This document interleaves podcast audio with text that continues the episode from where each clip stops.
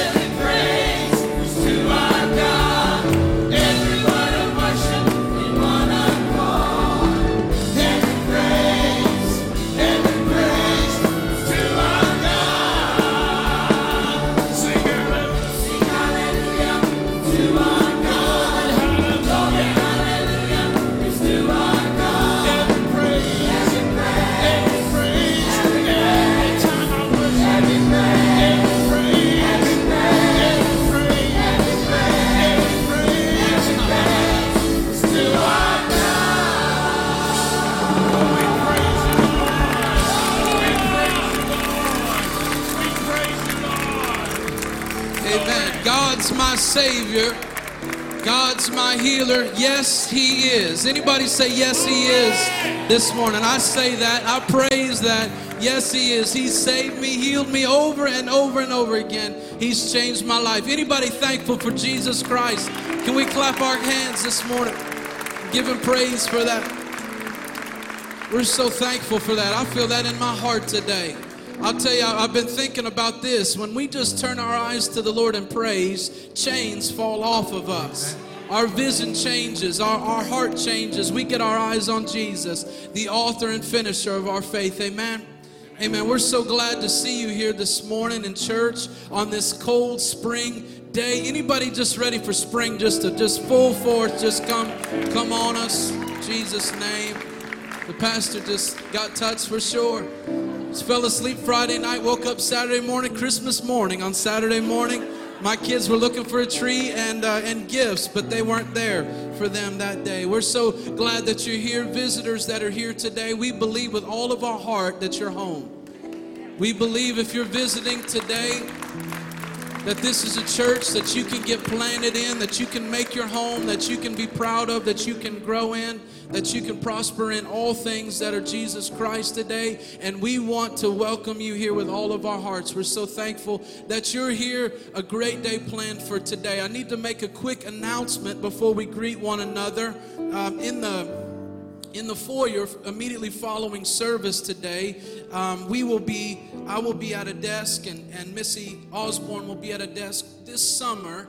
We have decided we have been asked by the um, i'm trying to think the, the bishop the regional bishop of, uh, of Alaska British Columbia to come up and do uh, a missions trip in Alaska this summer. Our youth group and adult leaders from our church are going to be up there and we're going to be doing the camps for them and ministering in churches all across the region there. That's going to be your young people. Your young people are going to represent your church and leaders from your church are going an incredible opportunity. We're working hard on it already. We've been doing many things. And, and so, one of the fundraisers that we've been given, a, a couple in our church, a, an awesome couple in our church, have devoted and totally given their time and cost to sell these decals that would go on your window of your car or they would go on your book bag for some of you grandparents or your young people. You want them to know about oasis. You can buy an oasis decal. They can put it on their book bag. They can put it on their window or mirror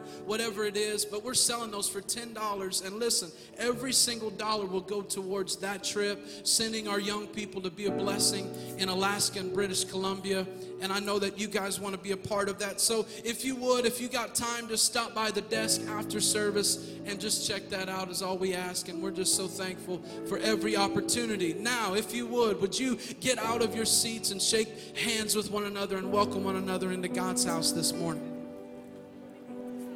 I just want to stay in Jesus' name. I just want to stay.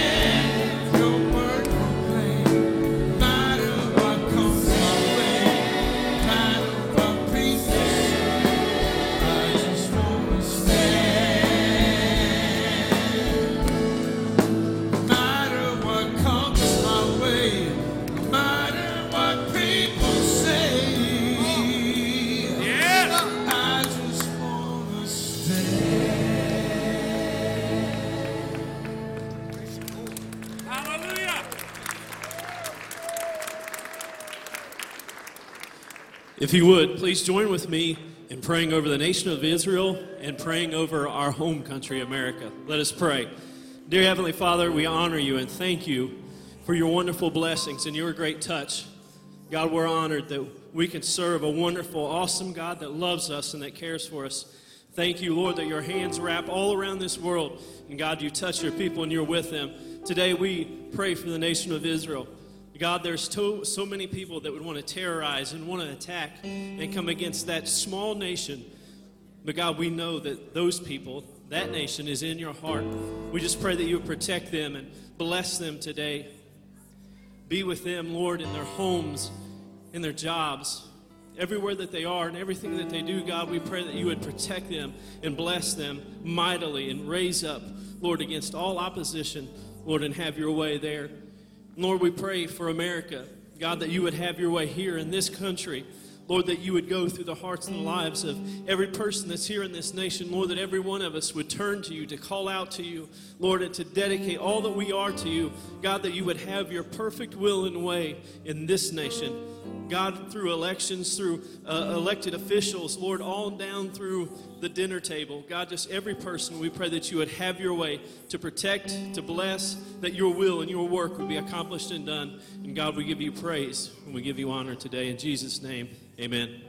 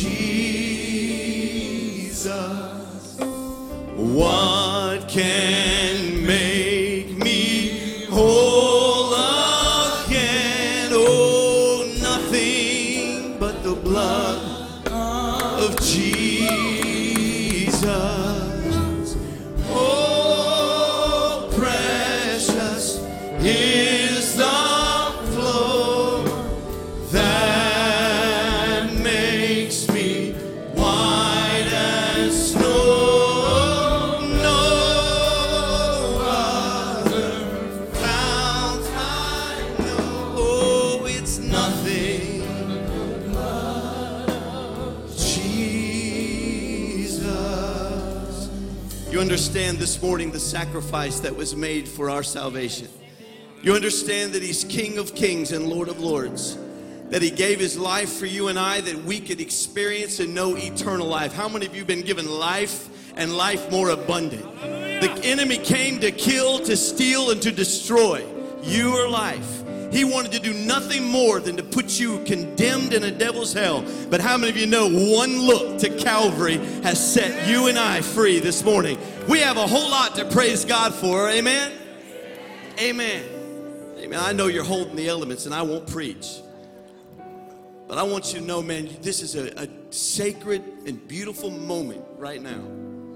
Because you can put all the politics and all the stresses of life, the job, the family, all those things, put them all away for a moment and just look directly into his face, the prize, Jesus Christ. I tell you, he's the answer for this entire world. He's the answer for every country, for every man, every woman, every boy and girl. He's the answer for you this morning. You're searching avenues, you're searching roads, ways, resources, trying to get more doctors and more, try to understand what you're supposed to do. What's your next step? Let me tell you what your next step is. I am the guru on top of the mountain for you today. Here's the answer to all your problems. His name is Jesus. Jesus. Jesus. Would you say that with me? Jesus. He's the answer for every marriage. He's the answer for every lost son or daughter. He's the answer for provision and food on your table. His name is Jesus. He is the author and the finisher of our faith. Amen. Amen. God bless you. I, I want you to say amen and clap your hands and shout and run, but you got those elements in your hand. So we're going to stop right here and honor what the Lord Jesus Christ did for us. When on a night, the same night that he was betrayed, he's sitting with his disciples, knowing what was just ahead of him. The Bible says he took bread. It said, and when he gave thanks, he broke it. And listen to what Paul said about that night. For I received from the Lord that which I also delivered to you that the Lord Jesus, on the same night in which he was betrayed, took bread. And when he had given thanks, he broke it and said, Take, eat. This is my body which is broken for you. This do in remembrance of me. And in the same manner, he also took the cup after supper, saying, This cup is the new covenant in my blood. This do as often as you drink it in remembrance of me. For as often as you eat this bread and drink this cup, you proclaim the Lord's death till he comes. Can you almost hear a trumpet this morning? Hallelujah. He's on his way. Yes. There aren't too many more communions left to take.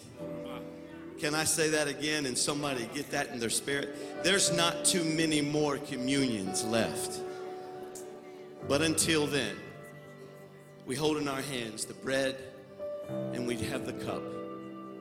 The Bible goes on to tell us that a man ought to examine himself before he just, we don't ever want to treat communion carelessly or common.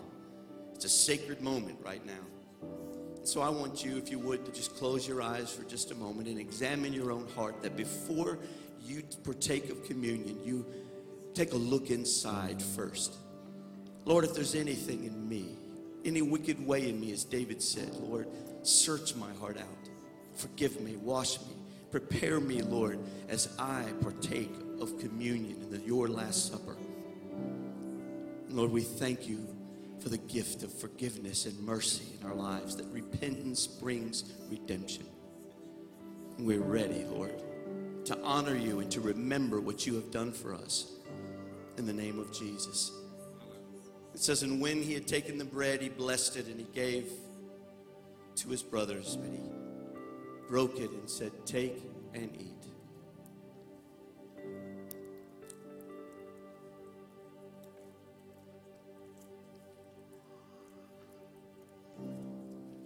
Lord, we thank you for incarnation, for God the Son leaving the throne of glory, the portals of glory, becoming a man, living sinlessly on this earth, giving your life in sacrifice, paying the wages of our sin that we might experience life. We thank you for that this morning. Your body that was bruised wounded for our transgressions, bruised for our iniquities. The chastisement of our peace was upon you, and with your stripes we were healed. The mighty name of Jesus, we thank you and honor you, and we remember. In the same manner, he took the cup and said, This is my covenant with you, the New Testament, the blood that I have spilled for you. As oft as you drink it, as oft as you drink it, do this in remembrance of me.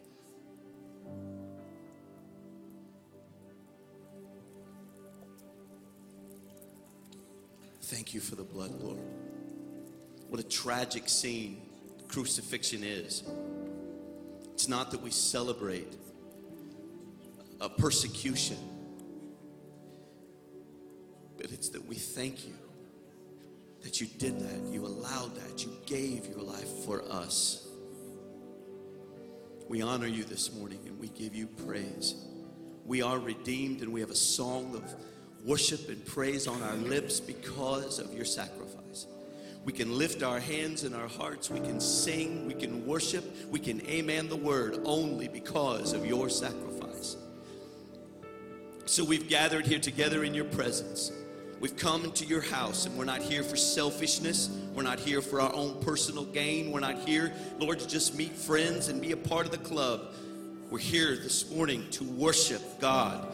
Only one purpose to hear your word, to be challenged in a deeper and more intimate relationship with you, and to praise you and to lift you up high and holy, that your gospel message might transform another man and another woman yet today in this house.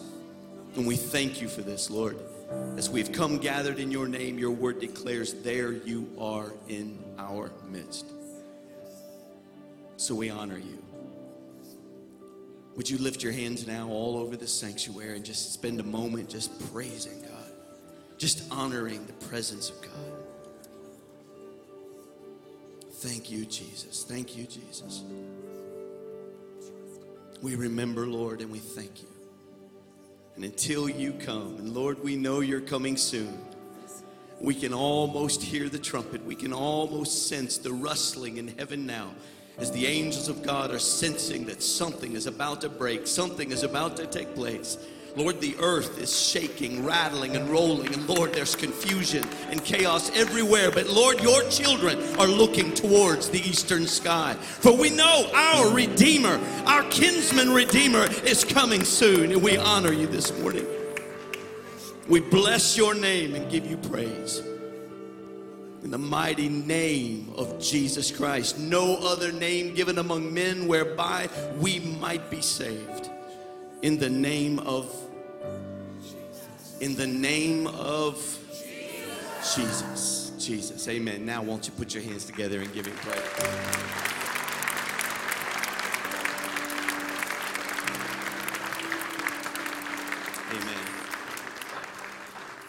Why don't you look at somebody and say, Man, it's good to be in church today, and have a seat. You can be seated. It is good to see you. Man, I missed you last Sunday. Did you miss me? Did you miss Gary and the choir and Richard? Okay, I need a weather I need a weather spiritual warfare team starting right now. All in favor say aye. All right, and it is passed. You'll be getting your notice. Here it is. Ready? Everybody's on the weather team. Everybody. Once you start start praying the winds around this building and around this area, uh, let's. We missed you last week. I was so upset. I promise you, I was so upset. I, me and a couple of other guys, we stood in our suits, ready for church, and we. I was here a little after seven, uh, I think about seven thirty or so, and I, I got here, and we were outside. You know, Brian was out here. The Esperanza was here praying and believing God for a great move of the Spirit. We were out there greeting cars and meeting with people, and, and I, I wanted to greet everybody who came in that I could while others were greeting them, trying to, sorry, we can't, it's cold and dark in there. It's scary. No, not really scary, but uh, we wanted to make sure they, they knew that, that we were here, we were ready for church, but we just weren't able to let you in. It was too unsafe, especially in hallways, and impossible to have church. It was also freezing in here, and I got to give it up to Esperanza. They had their coats on while they prayed here Sunday, and that's what we're going to do. If we ever have something like this again, like in 2035, um, we'll we'll just have everybody bring their coats, and we'll we'll have service anyhow. Say Amen. Amen. Amen. Although it was interesting, I, I did prayer requests. I did. We prayed for families in the parking lot, and, and I even had about five or six people hand me their tithe envelopes through the window of their car. So we're going to start a brand new ministry here. It's called Drive Through Church. I'll stand in the parking lot and Richard will be there and an usher will be at the end. And we'll just, I'll preach. Richard will give announcements. Gary will be on the backside singing Amazing Grace for you. And then the usher will put a plate up to your car before you leave. Stratford Heights, we've got online. Thank you, online folks, for watching us today all over the entire world. We're happy about the online folks, right? Amen.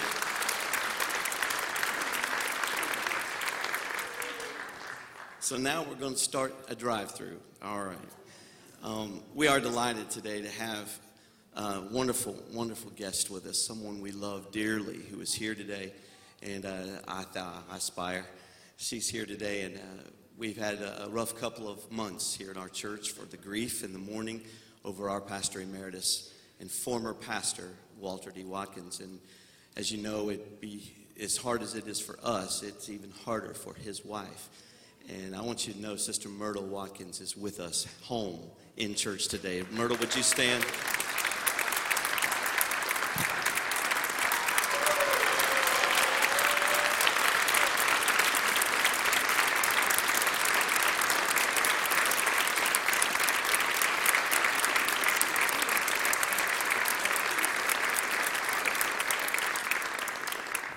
We love you so much. And when you come here, you're home and you're with family. I know you've got lots of family in Mississippi, but you've got family in Ohio as well.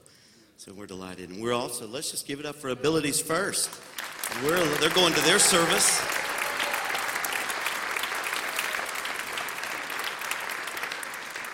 Every month we are honored and privileged to have with us the Abilities First ministry team. They're here today in our, in our church. What would they do is they get their own lesson and they get special things that they, they have back there. They want to always come in and hear our praise and worship. And for some reason, they want somebody else to preach to them. I don't know what that's about.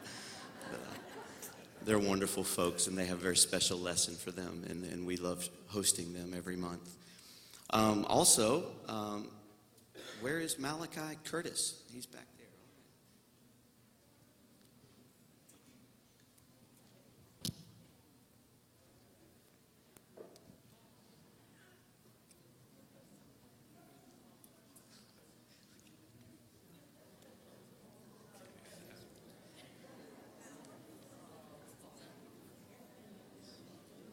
Part of me wants to start start singing Spider Man, Spider Man.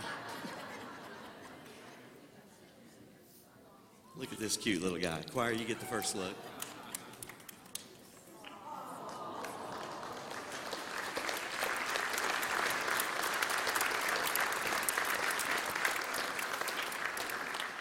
I particularly like this little guy. He's a great nephew to me. And uh, this is Justin and Danielle's son. This is Doug and Debbie's uh, grandson, and uh, we're thrilled to have him. Congratulations, mom and dad. Uh, excited to have him here at church for his very his second Sunday. He was here once, but we got him today. One more time, give it up for Malachi.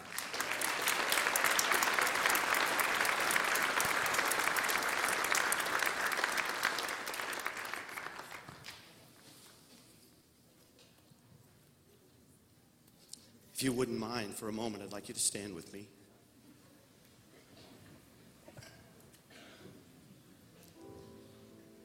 I'm going to go to the Lord in prayer this morning, watching online is Liz and Virgil Ambergy. It's a privilege to be with them this week.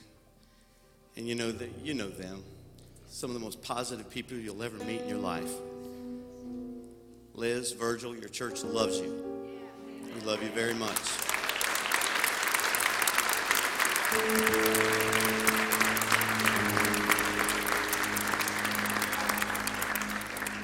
It's a priv- privilege to be with them and have prayer with them, and then we took communion down there and we had communion with them. And it was just a beautiful time. They invited Arthur, uh, the roommate right next door to, to Virgil. We invited him to join us, and just a wonderful young man. Got to meet him and talk with him and pray with him, and we had communion with him as well. Just we need to keep Virgil in our prayers. As a matter of fact, we're going to pray for him today. The report, you know, is not so good, but we know we have a big, big God. Amen. Amen. So they're doing everything they know to do. They're doing therapy and they're doing all kinds of things to get better. And, and now we're going to trust the Lord to touch Virgil Ambergy this morning. So we're going to pray. And also, I noticed that Steve is here today. Steve, you've got a beautiful little two month old baby girl, Bethany. If you've been keeping up on social media at all, you know that little Bethany has not been able to even come home yet from the hospital. She's suffering very, very seriously physically. She's preparing this Thursday for a 10 hour open heart surgery. She's two months old. Her name is Bethany. I want to hear you say her name, Bethany. We're going to pray for her right now as well. So I want us to join together in prayer. Brother Hale is back here. Brother Hale's hand is up in the air. Brother Hale is someone who needs a miracle from the Lord. And I'm believing that God, I prayed with him at the welcome, and I want us as a congregation to pray for our brother, minister to him this morning. He needs a touch from God, and God is able. Is anything too hard for God? Amen. There's nothing too hard for God. I'm looking at miracles all over this congregation. People that were given the bad reports, but God was able to touch their lives and they have seen a change. Amen? How many of you have ever been healed by God? You've been touched by God's power. Look at that. He is able. So we're praying for these needs and others. How many of you would say, Pastor, I want in on the prayer? I want in this unity prayer of this church for needs to be met. Amen. Would you help me now? Let's go before the Lord in prayer. Father, as we come before you, we thank you. The Lord, you said in your word, we can cast all of our cares on you. Lord, you love us. You care for us. And we thank you today for these truths, your word that declares when we read this morning, when we spoke your word, that by your stripes we're healed. We're asking for healing today. We're believing and standing on the promises of your word that declare that you are our healer. We're asking for the mighty power of God to fall on the lives of these we're praying for. We pray for Virgil Ambergy. We ask you to touch him from his head to his feet. Let him feel the power surging now through his body of his Creator. We believe and we know that you're able, and God, we ask it in the name of Jesus Christ. We're believing, God, for you to touch Brother Hale this morning. Minister healing to him and be with him now. Touch him in this sanctuary as he's gathered here in your house. We pray that you will touch him, and Lord, we rebuke and come against disease in his life. And we ask you, Father, as little Bethany goes into surgery, we ask you to minister, Lord, to the doctors and the nurses and everyone that'll be a part in that. Lord, we're asking you to heal her and touch her. We'd love to see a miracle take place. You wouldn't even need the surgery. But God, we're going to trust you through it if we have to. And so, Father, our faith is strong and mighty, and we're going to believe for a miracle for this young baby. We ask you to touch her from her head to her feet. all down through her arteries and veins and her little heart muscle. We believe in Jesus' name that you'll touch her. And Lord, we will never fail to give you the praise, the honor, and the glory. For it's not by might nor by power, but by the Spirit of the Lord. And we believe in your power to touch and to heal your people. So we ask you to touch these needs in all of the hands that were lifted. We believe and ask you for every need, every circumstance, every family that's represented, every heart and life that is crying out for you. Lord, you hear the prayers of your people. So we thank you for it, God. We honor you and bless your name today. And we give you the glory and the praise for it all, for it's none of us, but all of you. In Jesus' name. And everybody agreed and said, Amen. Amen. One more time, give the Lord a great praise, honor, and glory.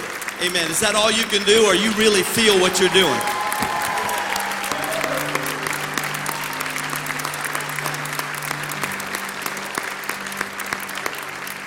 Amen. I just believe we're going to do it. We ought to do it, right? Yeah. Amen. God bless you. You can be seated. In a few moments after the choir is done ministering, a gentleman is coming to speak a word to you. If you were here at 8:30, you already know it's going to be good. This gentleman's name is Bobby Lynch. I met Bobby about five years ago. I was in Ecuador, Quito. We have any Ecuadorians over here? There we are. There they are, representing. All right. Amen. Dios le bendiga. Buenos dias. I was privileged to be in Ecuador, to be a part of a mission team there. I was actually invited back to Colombia and was able to minister there in the jungles of Japal. I love the country, I love the people. Bobby, I met Bobby. Bobby works in church planting all over the South America, but more particularly called to Ecuador. He works there at what's called Semisud, which is a Church of God theological seminary where they train ministers and pastors of the, the country there. And they come from all over, really, from all over the South America. He works with the, the, the general team for the Church of God in South America and Latin America. He is a, a guy that when you when I've said all this, you're expecting that he'd come up, you know, and have a little bit of an accent or something, but no. He is from Alabama. so you'll hear that in just a moment. But he and his family, Tamitha and his children, were called many years ago to go to the country of Ecuador and to be there. And they have been there for nine years and have ministered there. And, and when I met him, I connected with him immediately. We became great friends. And we have just through the years, we have stayed in contact with each other. He's the one who initially invited me back uh, to go back to Colombia. And I was there with the ministry team with David Ramirez and just a wonderful time of ministering at the Holy Spirit conference there and just had a wonderful time. We've ministered. As you remember, it was through them that we met the Hosanna Christian Center, where we've been helping this little church there in Quito and supporting them in our missions giving. Also, I adopted a little girl out of an orphanage there in Ecuador, and it's just a beautiful, beautiful relationship through the years. We've been supporting him and his family uh, in our missions giving. We added them several years ago to our missions team. And today is the first day that he's actually able to be here in our country and be here at Stratford Heights. So I'm excited that you get to meet him. I have a feeling you're going to fall in love with him just like I have his family, and they are going to minister to you. He's got a great word today about the difference that Jesus Christ makes in our lives. And he's also going to share with you a little bit so you know what you're giving uh, is doing in South America. You're going to get a little taste of what is happening there, but all of it telling you, it was great service at 8:30, and I'm looking forward to the same at this service. He's my friend, and I'm so thankful for him. I'm thankful to Todd and Rhonda Taylor who have hosted him while he's been in town this weekend. Our missionaries who are getting ready to go to Paraguay, and we're excited about the work God's called them to do. And thankfully, they've hooked up with him, so I have a feeling they'll all just be working together somewhere in ministry. But it's just wonderful to have them with us. And with that said, I also want now, as our ushers are coming to serve you, I want you to be prepared that in our missions giving today, it's all going to go to Ecuador. So I want you to bless this family. When he comes up here, I wish we could take the offering at the end so you'd so you'd fall in love with the ministry that they have. And so you'd know all the more what you're supporting. But now, for right now, you're just going to have to trust me that you're going to love him You're going to love the work that they're doing with children. You're going to love the work they're doing with church planting. And God is going to use us. We're part of that blessing in their lives. I went to camp meeting this last year, and, and we were part of their church planting projects. We raised up five new churches. We started five churches in South America. So when you when somebody asks you if we're one church, you tell them no, we're several churches in many locations. But God has blessed us to be a part of that, and we're going to be a part today. I also like to bring something else up to you that's always a little uncomfortable for me. When I was youth pastor for 18 years, I never worried about the offering. Sister Watkins, I Brother Watkins had to carry that weight. He'd, he'd say, You're praying with me about the finances. And I'd say, Yes, I'm praying. And I would pray, but I didn't carry the burden. Well, something happened nine years ago when Pastor walked off the stage and handed me the keys to the building, so to speak. That burden came on me. And as you can imagine, from last Sunday, the first of the month, imagine if you went a whole week, if you went a month, and one of those weeks you didn't get a paycheck. Now, I'm not talking about our paychecks, I'm talking about the offerings and tithe that come into the church. A lot of times, many of you give, and you give whether you're here or not. And thank you so much for that commitment and that obedience to God. But a lot of times, folks will say, Hey, we didn't go to church today. That's a free week for my money. you know what I'm saying? Say amen if you do. All right. I feel like I'm out here on a ship all by myself now. Come on. And I'm not by myself because it's not my job, it's our job to be obedience to God's holy word. So I'm asking you to think, to pray, and to dig a little deeper perhaps this week so that we can make up for what happened last Sunday.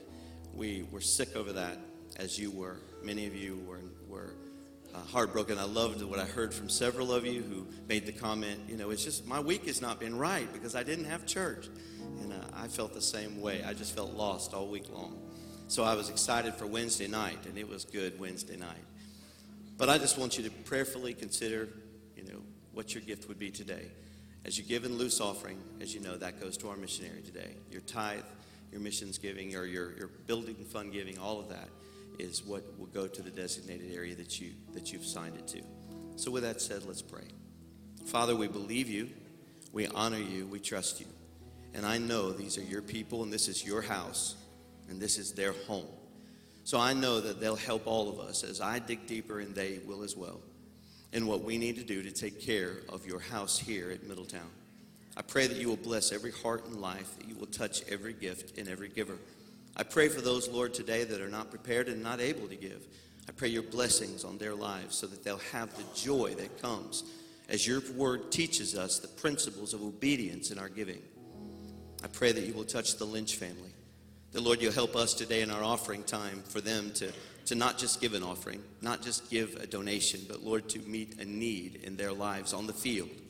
I thank you for this opportunity, and I'm asking you to bless it all in the name of Jesus Christ. Amen. with your majesty.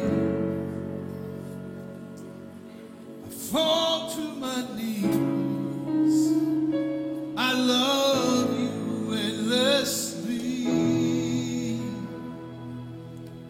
With the beauty of your son, I find myself undone. I love you endlessly.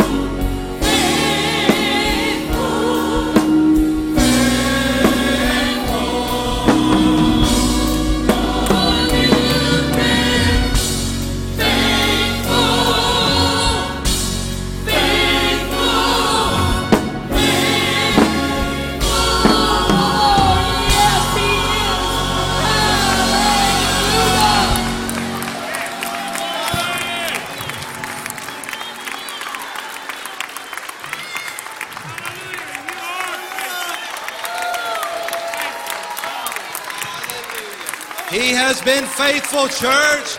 Hallelujah. Give praise to the King of Kings and the Lord of Lords. He is worthy to receive our praise today. Hallelujah. Hallelujah. Thank you, Jesus, for your faithfulness. Thank you for your goodness. Thank you for your mercies. Thank you, Holy God, for you are faithful. Faithful. Has He been faithful to you, church?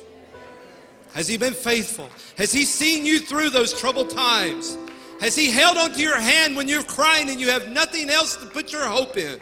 But Jesus Christ, you are faithful. You are faithful, Lord. We give you praise and glory in this house today. Thank you, Jesus, for your faithfulness, for being closer to us than a brother, seeing us through every trial and every need. Thank you, Jesus, for your faithfulness.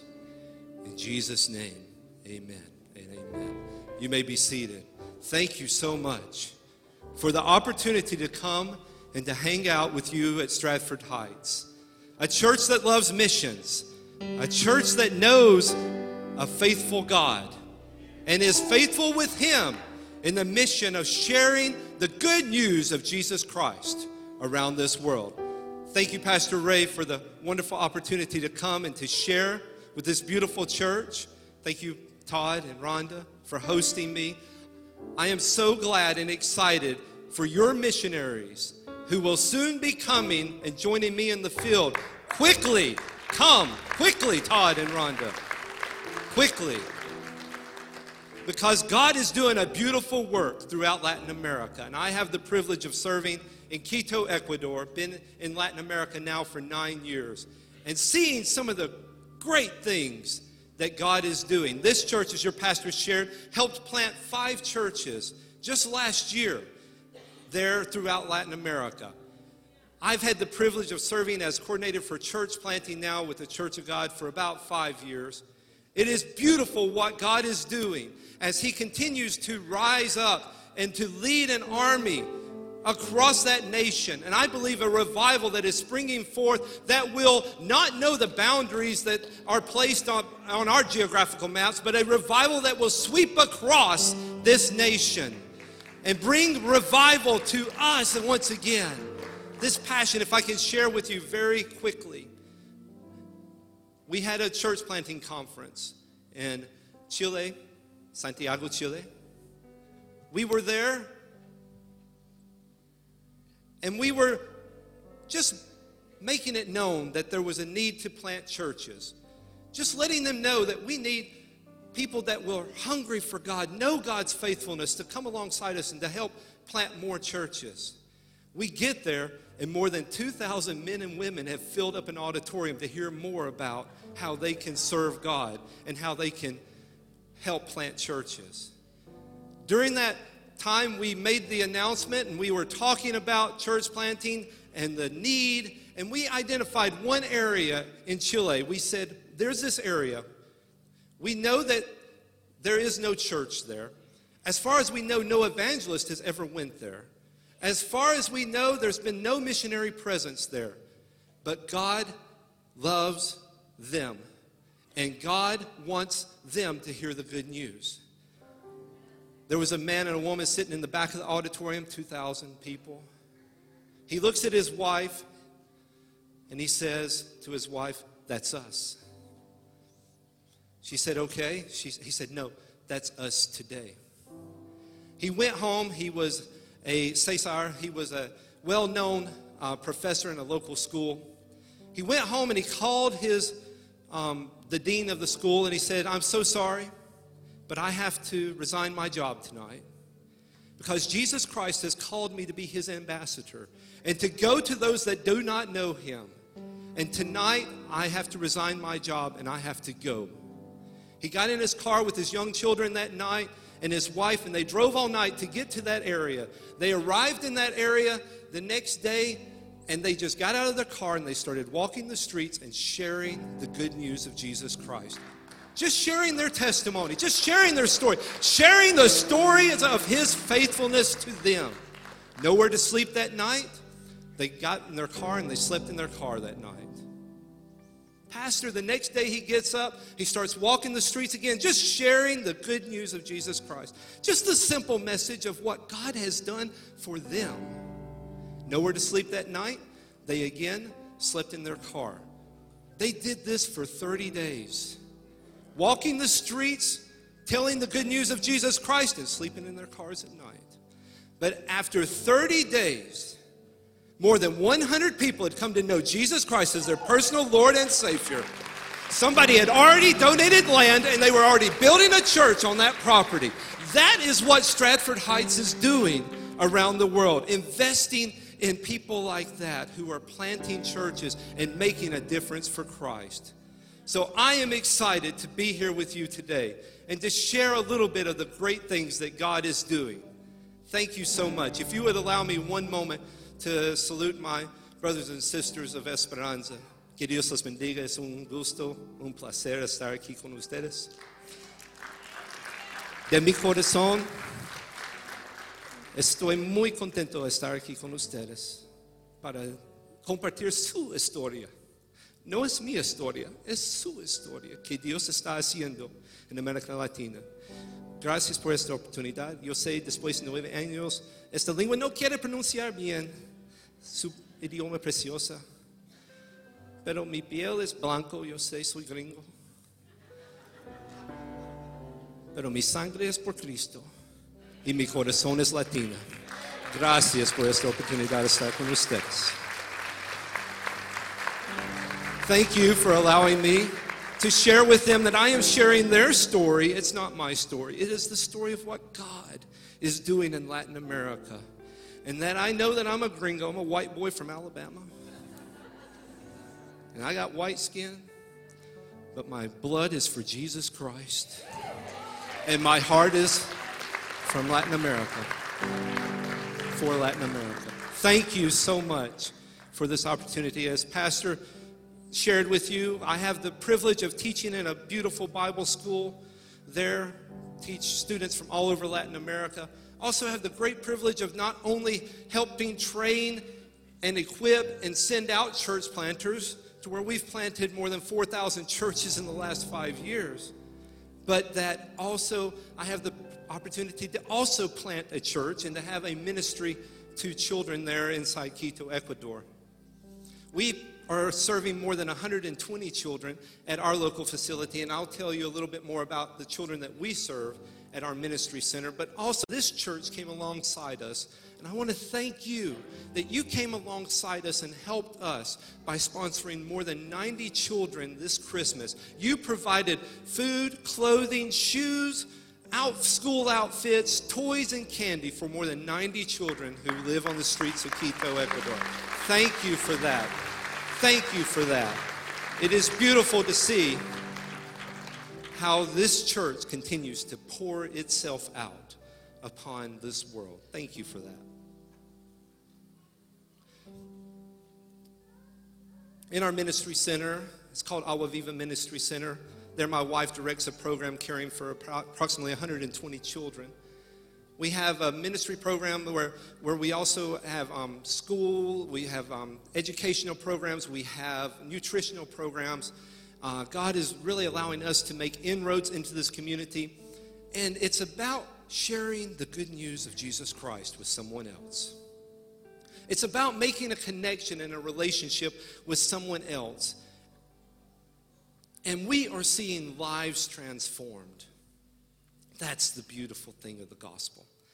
How it transforms lives. It doesn't just coat it or just candy it up a little bit. It transforms lives.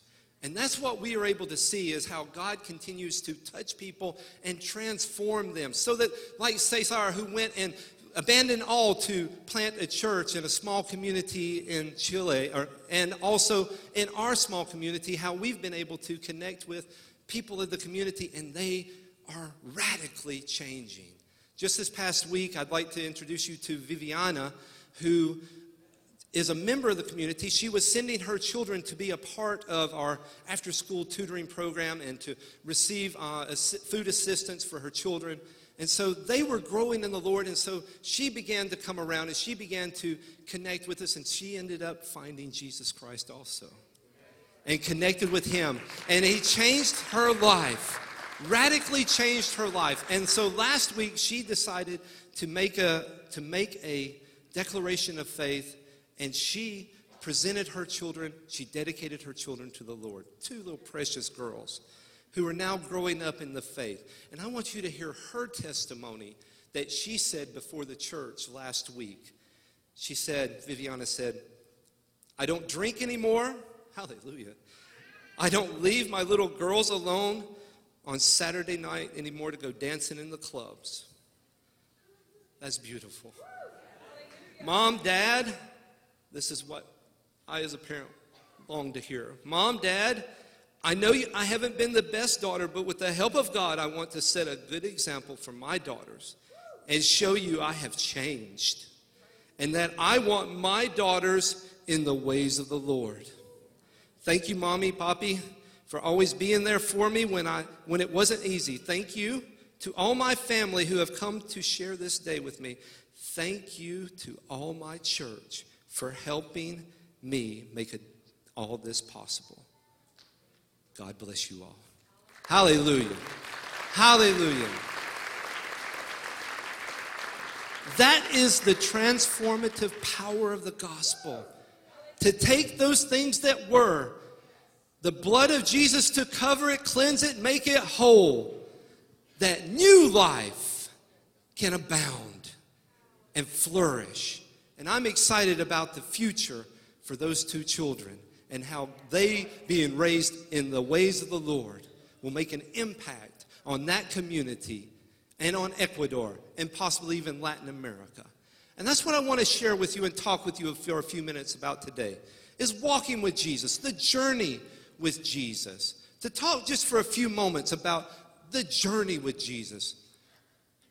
Most of us here today are on a journey with Jesus. We've been walking with Jesus for quite some time. I consider myself having walked with him for several years. How many of you have been walking with Jesus for, let's say, five years? You consider yourself a Christian, a follower of Jesus for at least five years. Any 10 years? 20? Maybe I need to sit down and let you come up here and share with me about your journey with Jesus. But this walking with Jesus is an interesting thing. And as I read the scripture, sometimes I I want to put myself in the shoes of the earlier disciples, I should say, the sandals of the earlier disciples. I want to, when I read the scripture, sometimes I think, what would it be like to be a disciple? The first followers, those that Jesus called from the boats to follow him. Maybe you're like John and the beloved disciple, that, that was close to Jesus, intimate, you know, had that Great thing going. Maybe you're like Peter, the wild one who has a sword and always spouts off at the mouth. That's, that's me. At least that's what my wife says. But I often wonder what is it like to be a disciple? And so today, I'd like for us to look at one day.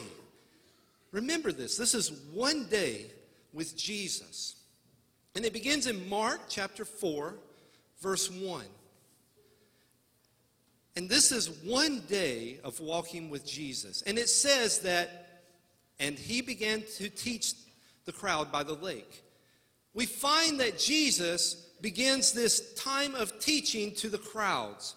Said that such a crowd came together that they had to put Jesus in a boat and push him back a little bit so that he could speak to the multitude, so they could hear him.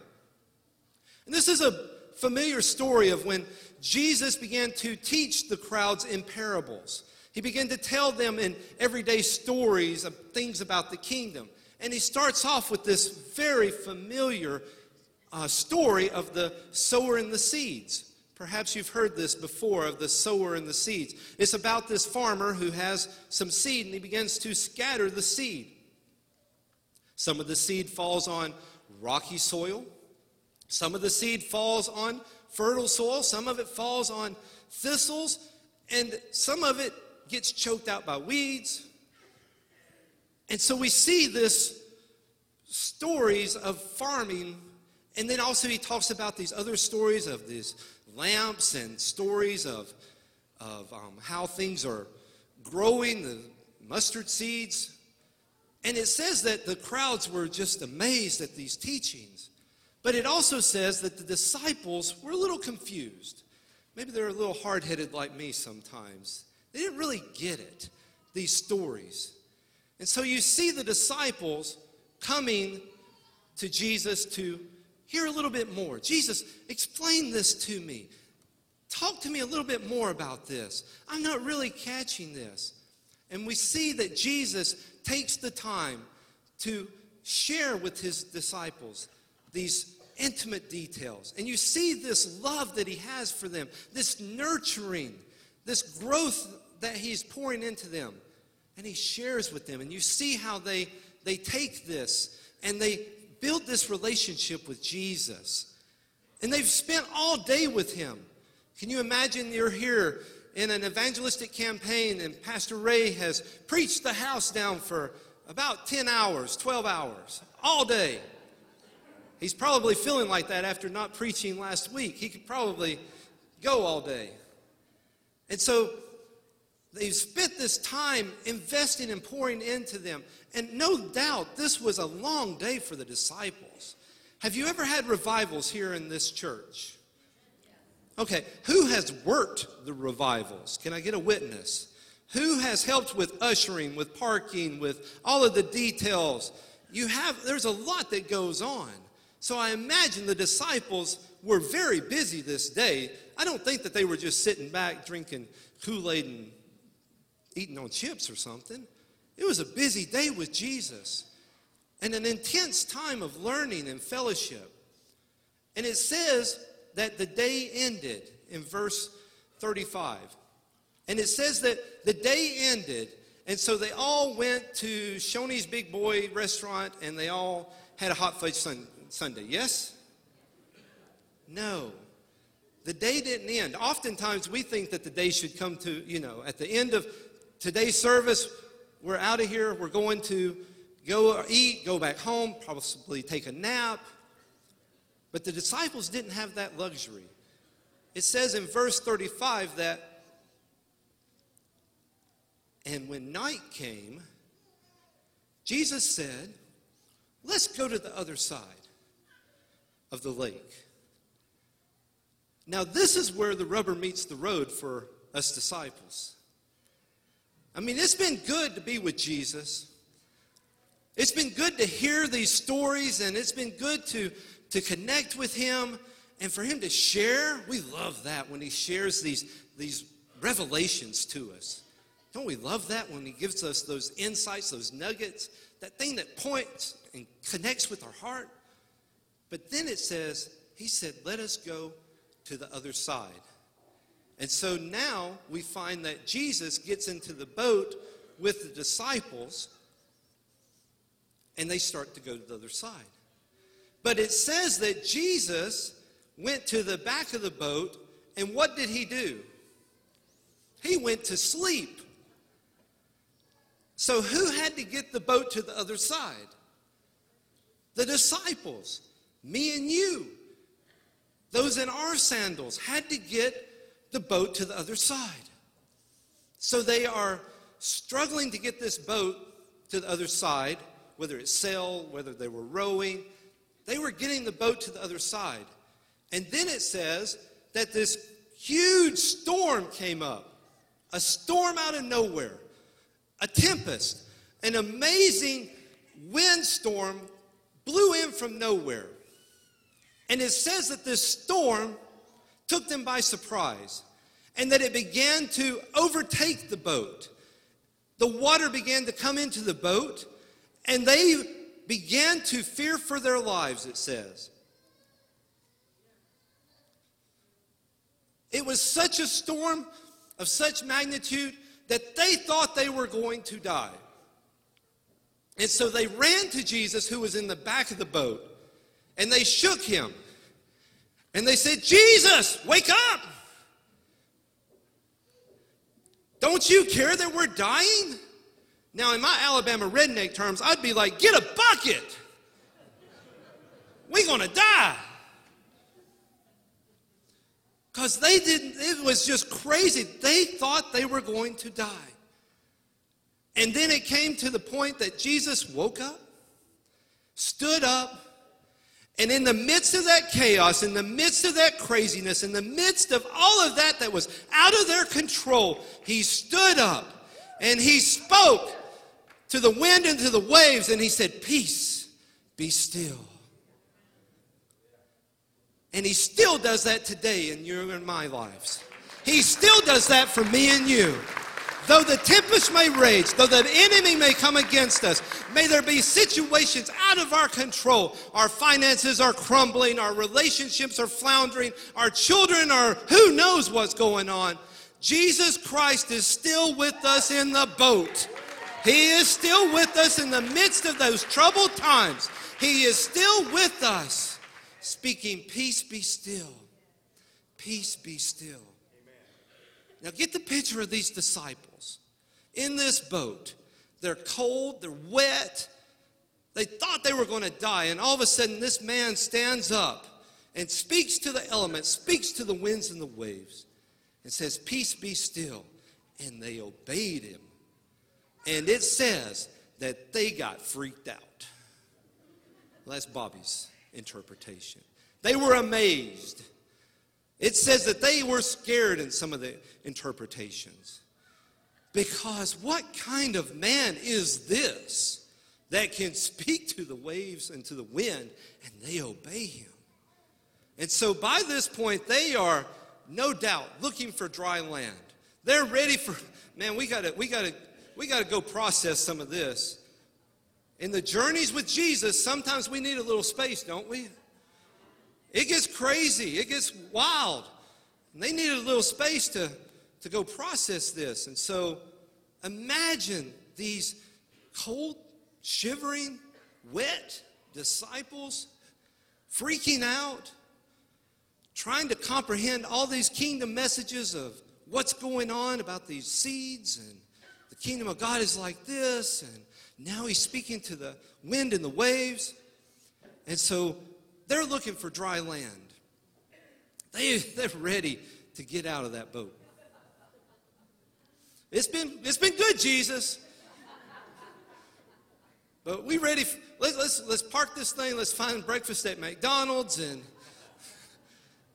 and let's just go think. Let's sit down for a minute on this. And so they get out of the boat. They finally find dry land in verse in chapter 5, verse 2. They find dry land, and they're so excited to get there.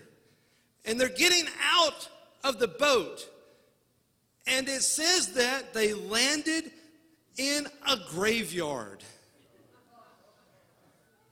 Now, that's not the kind of place that I think a good little rabbi boy or girl should be at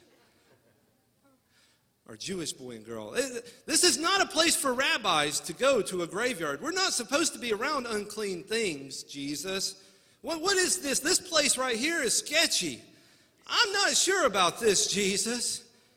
And they land in a graveyard and they start to get out of the boat, and it says that a man, not just any man, this happens to be a demon possessed man, starts running at them it says in the scriptures that he cut himself with stones, that he ran through the graveyard howling day and night. He was so tormented by these demons of hell that he cut himself with stones, that he was bleeding, and he comes running at them, running at Jesus, screaming. Imagine this as a disciple, seeing this. I am super freaked out now. I am, oh, what in the world have we got ourselves into now, Jesus? I don't know what kind of disciple you are. Probably you've got the bravest pastor in the world. He's the disciple like Peter, and he's got the sword, and he's, I'm ready for you. But I'm the one crawling over Pastor Ray trying to get back in the boat. Because this is nuts. What are you doing, Jesus? But it's a beautiful story of how Jesus came to this man in his darkest, deepest, most anxious pit of despair. He came to him when he was hurting. Can you hear this man who was screaming, howling in the in torment in the in this graveyard, begging for help, cutting himself with stones? and he has no hope. But the King of Kings and the Lord of Lords comes to him at his point of need and speaks, Peace, be still to his storm. And he sets him free. He sets him free. He brings life to him that had no hope. And he cleans him up. And the beautiful part of this story of transformation is verse 15 where it says, This man who was howling through the graveyards day and night, cutting himself with stones, they had tried to put chains on him and they could not hold him. This man who's running naked, screaming at Jesus in matter of moments.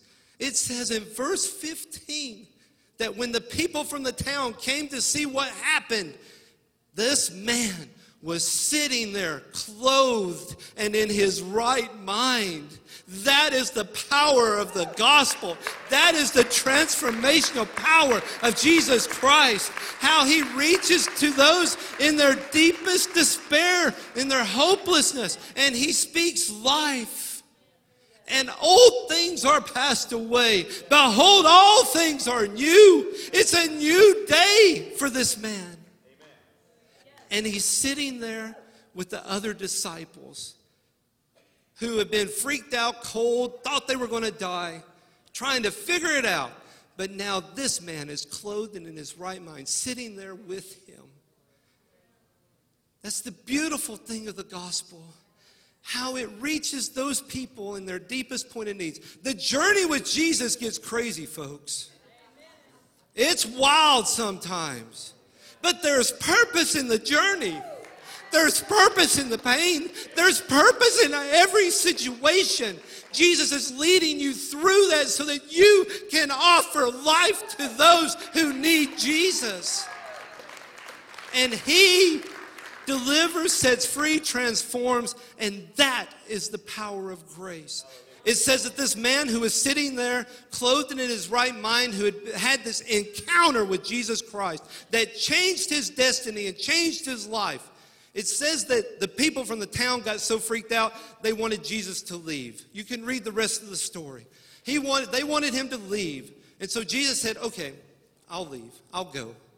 And this man who had been living in that hell of a graveyard, tormented by the demons of hell, begged Jesus, please let me go with you.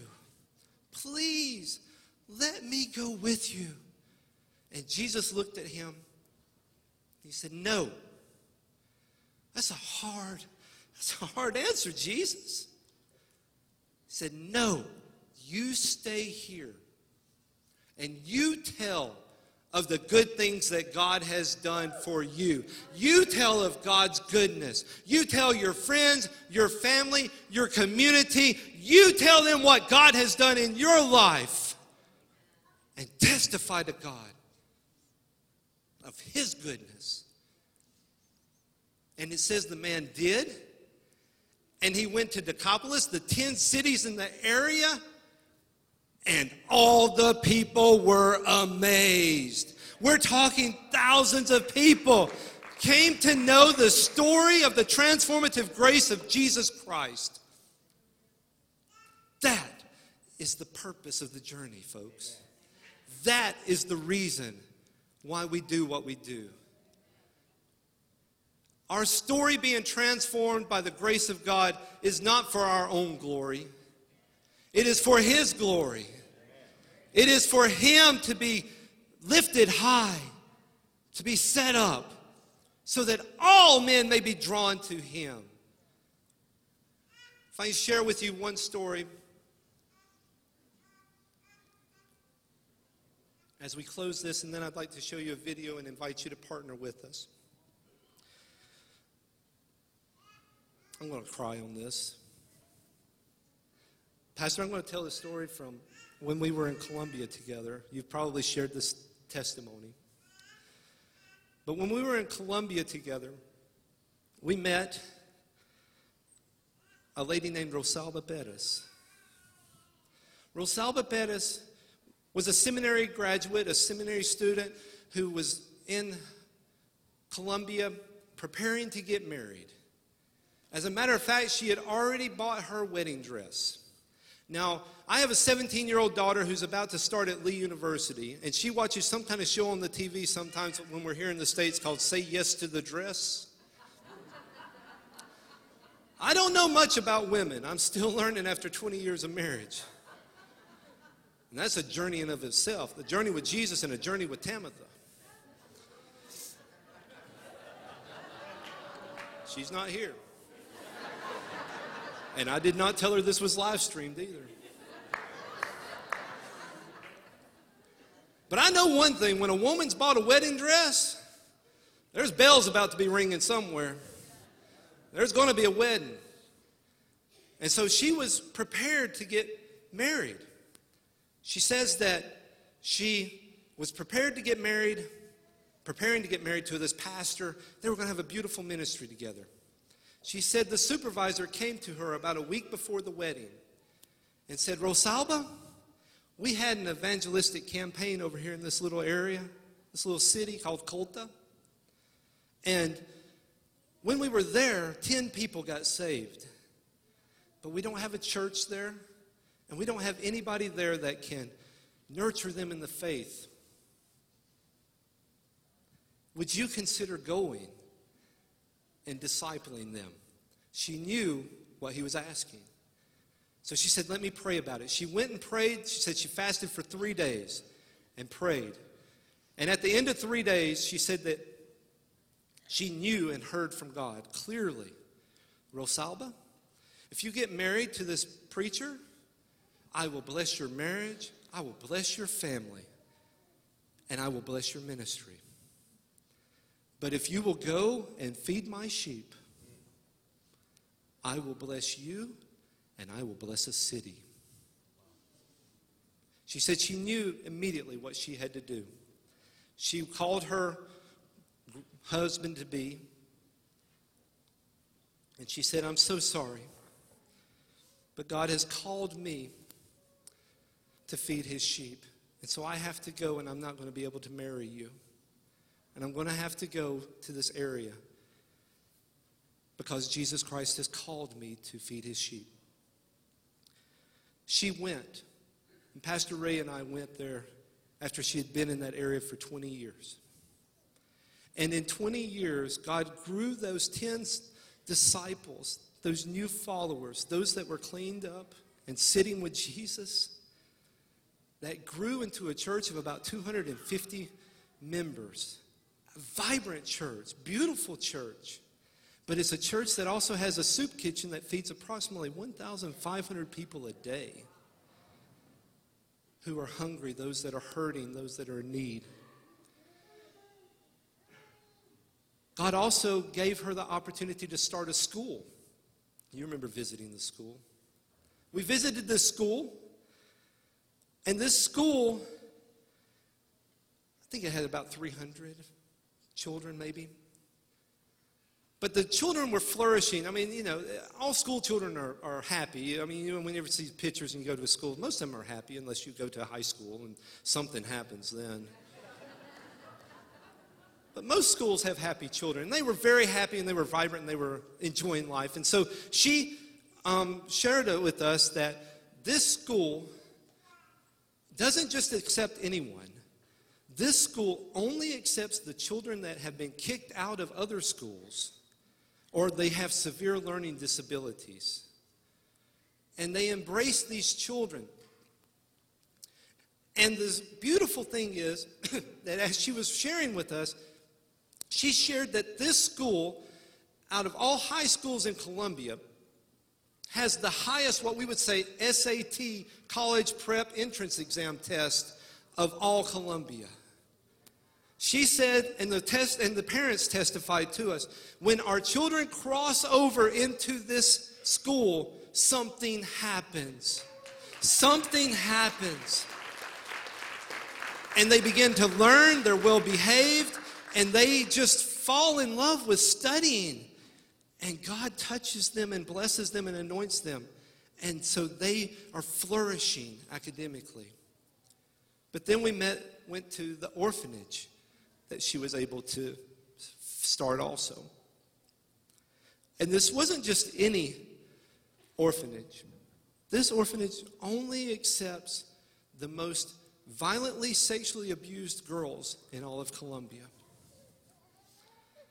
It only accepts 25 of the most horrific things that happen to little girls that you can imagine. And we were there, and I'm, I was broken, Pastor. I was broken there seeing these girls that just, I, there was this little girl, five years old, Slinda, who just weeks before her father had her on the streets of Bogota, Colombia, serving as a prostitute. I can't fathom that. I have a five year old son. I can't imagine, I can't fathom that. But this little girl, five years old, had been on the street just weeks before. And so at the end of our time together, we gathered around them, Pastor. And we prayed a prayer, a blessing upon those girls and that orphanage and the work that's being done there. And at the end of our prayer, Slinda looked up at me and she said, Now we want to pray for you. And she prayed for me and us. This girl that had been ravaged weeks before was now looking and laid her hands on me and praying for me. And it was at that moment that I realized that we underestimate the transformative power of the grace of Jesus Christ. How he can touch, how he can heal, how he can deliver, how he can save, how he can set free, how he can liberate, how he can take those things that the enemy would kill, steal, and destroy, and he can bring life. He can bring life. He can bring life.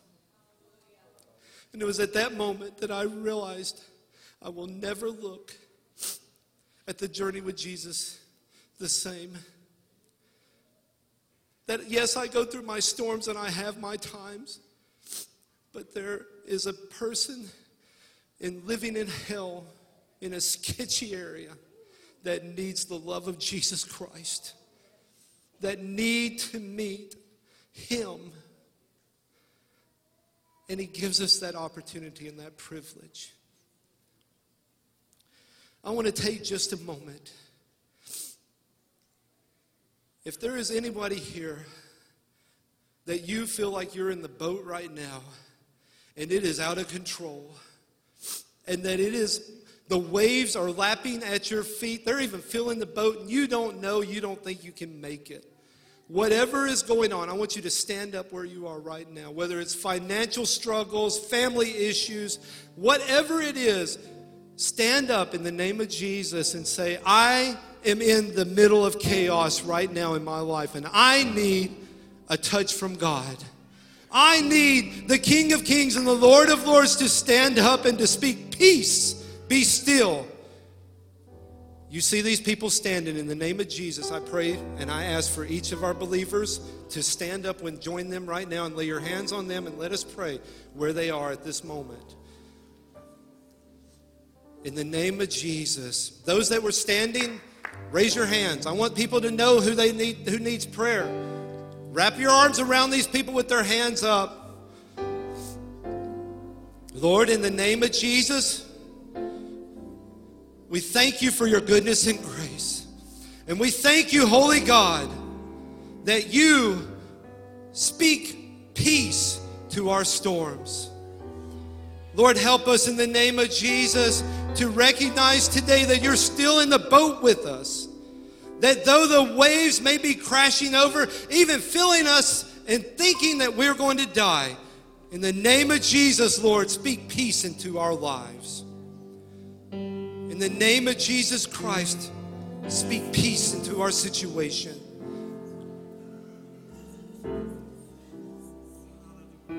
Thank you, Holy God. Thank you that you are still the peace speaker. Thank you, Jesus. Thank you, Jesus. Thank you, Jesus. I know at the end of service we'll be having another time of prayer. I know that I have already extended this probably beyond our time. But at the in closing, as we're just standing and just at this point, I don't think we have time to show the video. If you'd like to see the video, we'll we'll make that available to you. But I just want to thank you, Stratford Heights, that you are a missional church going to the byways and the highways, going out to compel those to come in and to find safety, to find refuge, to find a Savior, to find Jesus. I believe each of you received this form when you came in. If you have this form, I'd like to ask you just for a moment if you would just take this form, please. Just take this form and look at it. On the back of this, if you would like to partner with us in ministry, we'll just keep it simple. If you'd like to partner with us in ministry, I'd like to ask for you to please check the box and then to fill out your name and information and then leave it with an usher as you as you leave. God is doing a beautiful work in Latin America. I thank God that He's called me to be a missionary and to be a part of it. But without your help and without your um, support, I will not be able to continue to do what God has called me to do to plant churches, to train ministers, and to reach children. Also, if you would like to sponsor a child uh, at our ministry center, you can please see me at this table back here. We have an information pack here of the of the children that we need sponsors. And the card is in your bulletin, they said. So if you would just take a moment to please fill this card out and to partner with us in ministry, I'll be honest with you, we need approximately 100 partners that will come alongside us and will say, We will be with you, Bobby. We believe in what God is doing through your ministry and we will support you. So I'm praying and believing and hoping that you will partner with us and that you will fill out this card and give it to an usher on your way out or come meet me at the table back there at the back. Thank you, Pastor. God bless you.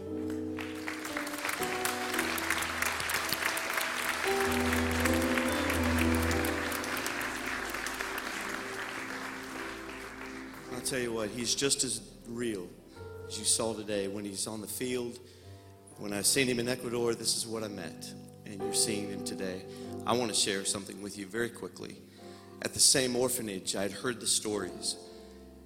And I was blown away by the stories of the girls that had been picked up on the side of the road and they had to nurse them back to health before they could actually even find out their stories. They would pick them up in carts along the street, five years old, mothers and fathers literally sitting on the side of the road, ordering their five year olds, their eight year old daughters to go to the cars at the intersections and make money for them.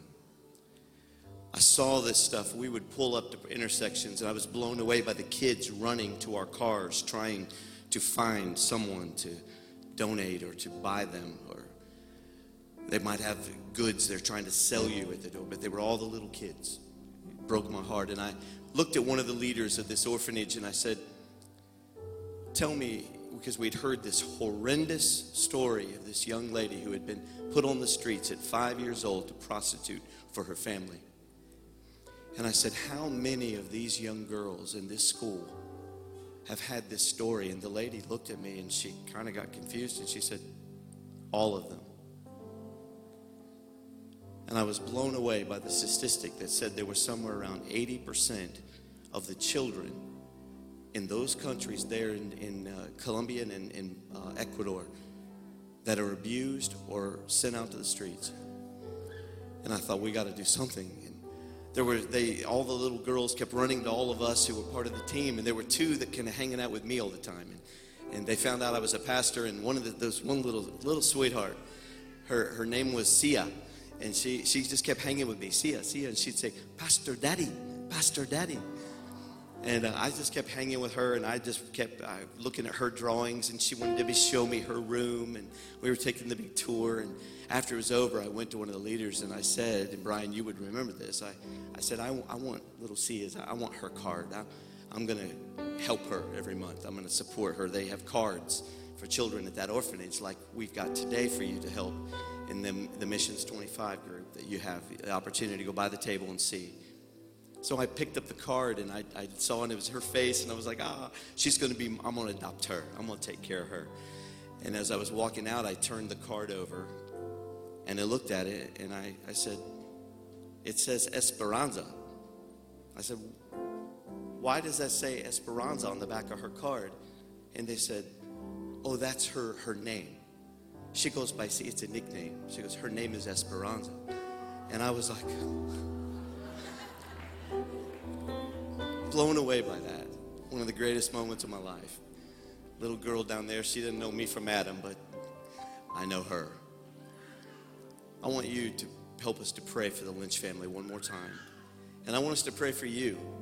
I want us to pray for us as a church. This is why we're preaching about get our eyes off of ourselves and quit being part of a club and really get our focus outside of these walls. How many of you believe the real ministry starts here but goes out there? No, that's what it's all really, really about. Somebody said something, I forget who it was right now off the top of my head, but they said, Was it you, Brian, that said, said sometimes we're so busy in the church, we don't have time to go be the church. Is that how you said that? I thought it was phenomenal. I've got it wrote down home. Sometimes we're so busy in the church, we stay in our circle that we don't have time to go be the church. I want us to be the church.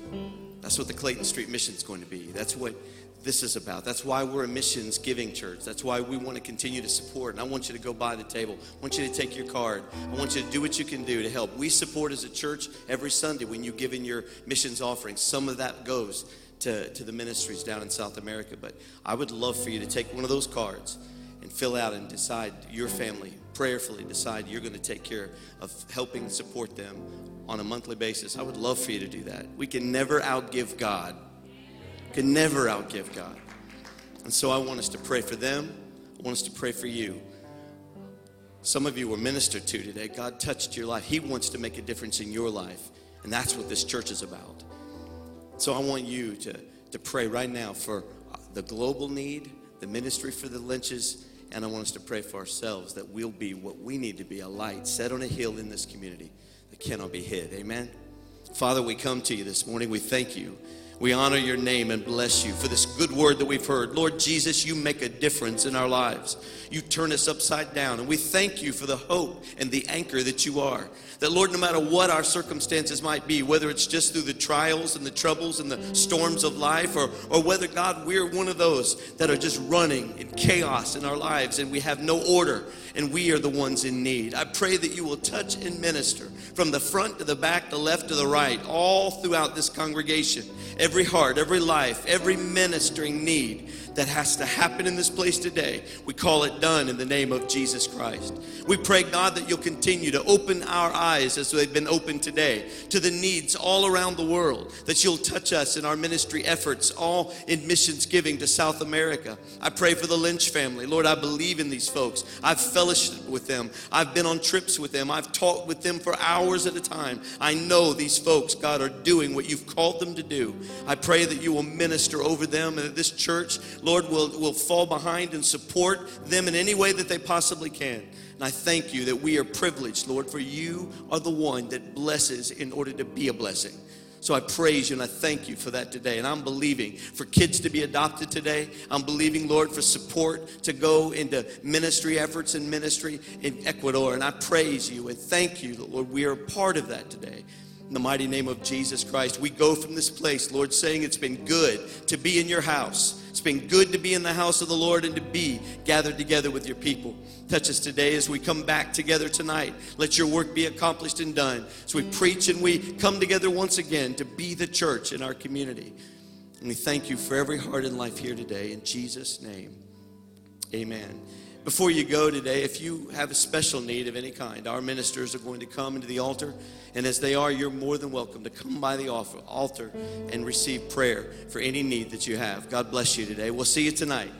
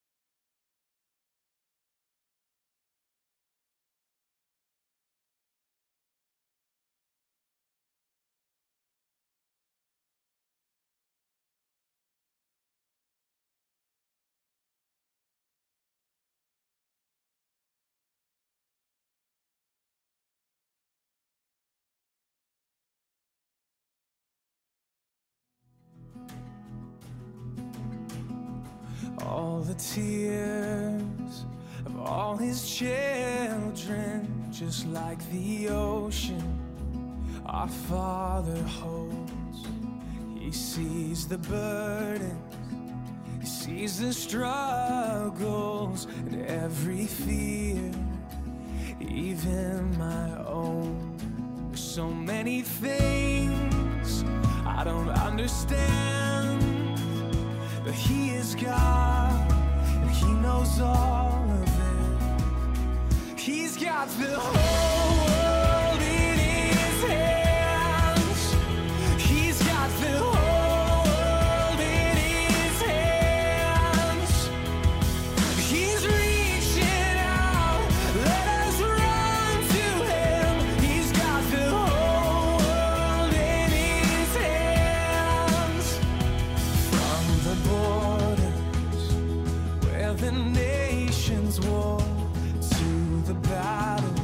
inside our homes. From the streets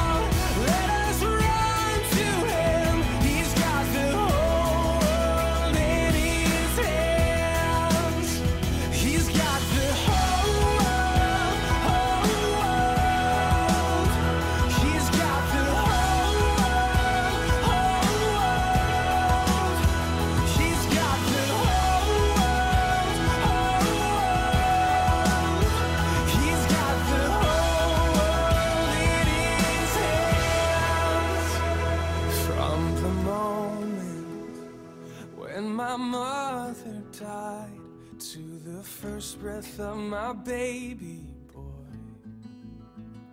I felt God, oh, He was with me then through the heartache and in the joy. Yes, every tear that we cry, oh, God is.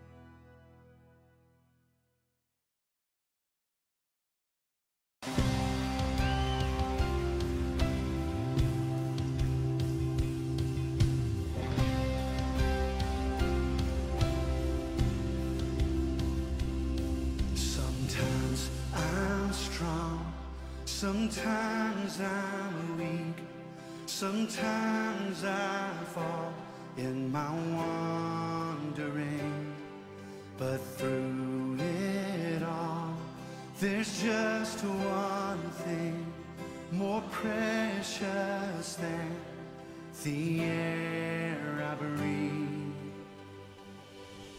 Grace, amazing grace, unfailing.